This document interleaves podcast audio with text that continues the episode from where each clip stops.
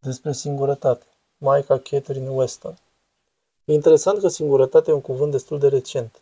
Din punct de vedere istoric, singur însemna pur și simplu izolat, ca în expresia o insulă singuratică, care nu are nimic de a face cu insula simțindu-se singură, evident, ci înseamnă doar că este izolată. Folosirea modernă a cuvântului singurătate este o durere în inimă.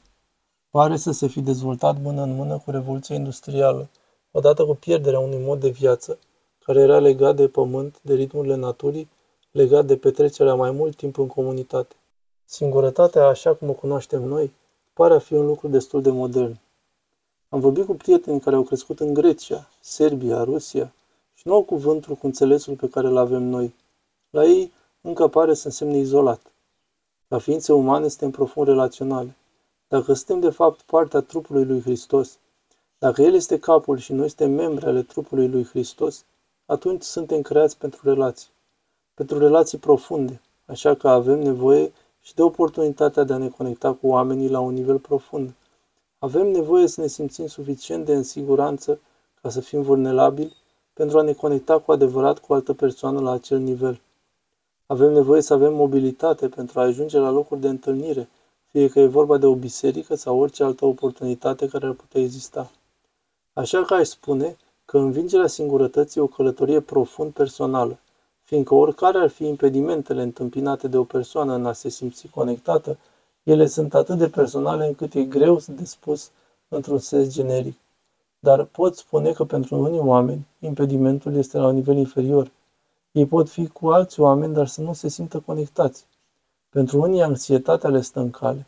Ar putea fi la o adunare ca și această conferință creștină africană și anxietatea ar putea să le stea în cale și ar putea să vadă oameni pe care vor să-i vadă și pe care nu i-au mai văzut de mult timp, dar anxietatea ar putea să stea în calea sentimentului de conectare.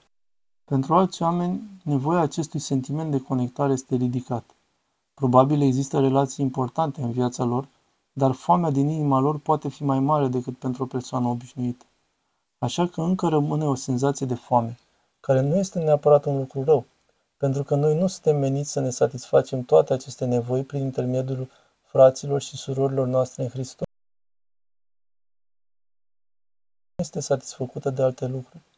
Un factor foarte mare în viața multor oameni care generează singurătate este doar nivelul de ocupare, așa că de multe ori te gândești la singurătate asociind-o poate cu o persoană în vârstă, al cărei soț a murit sau care nu s-a căsătorit niciodată și care nu mai e la fel de mobilă ca în anii tinereții.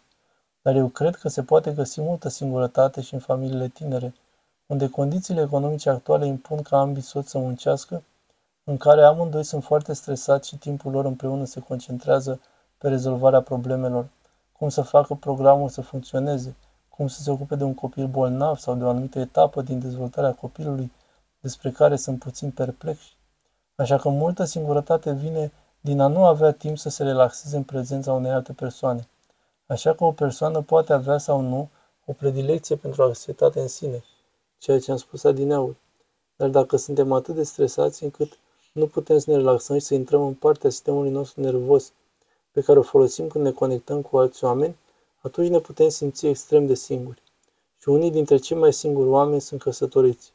Se simt singuri cu un soț sau soție care e sub același acoperiș, dar fie sunt atât de stresați încât nu se pot conecta, fie atât de obosiți sau deprimați încât nu se pot conecta.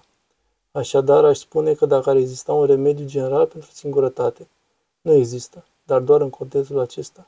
Dacă ar exista un remediu general, oamenii ar trebui să învețe cum să facă față stresului și cum să iasă din acest mod de alergare continuă, să stea jos, să bea o ceașcă de ceai sau cafea, să respire, să fie alături de o altă ființă umană, să se privească în ochi, să poartă o conversație, să scrie asta în agenda ca prioritate, pentru că eu cred că mult din singurătatea noastră provine din ocupația excesivă.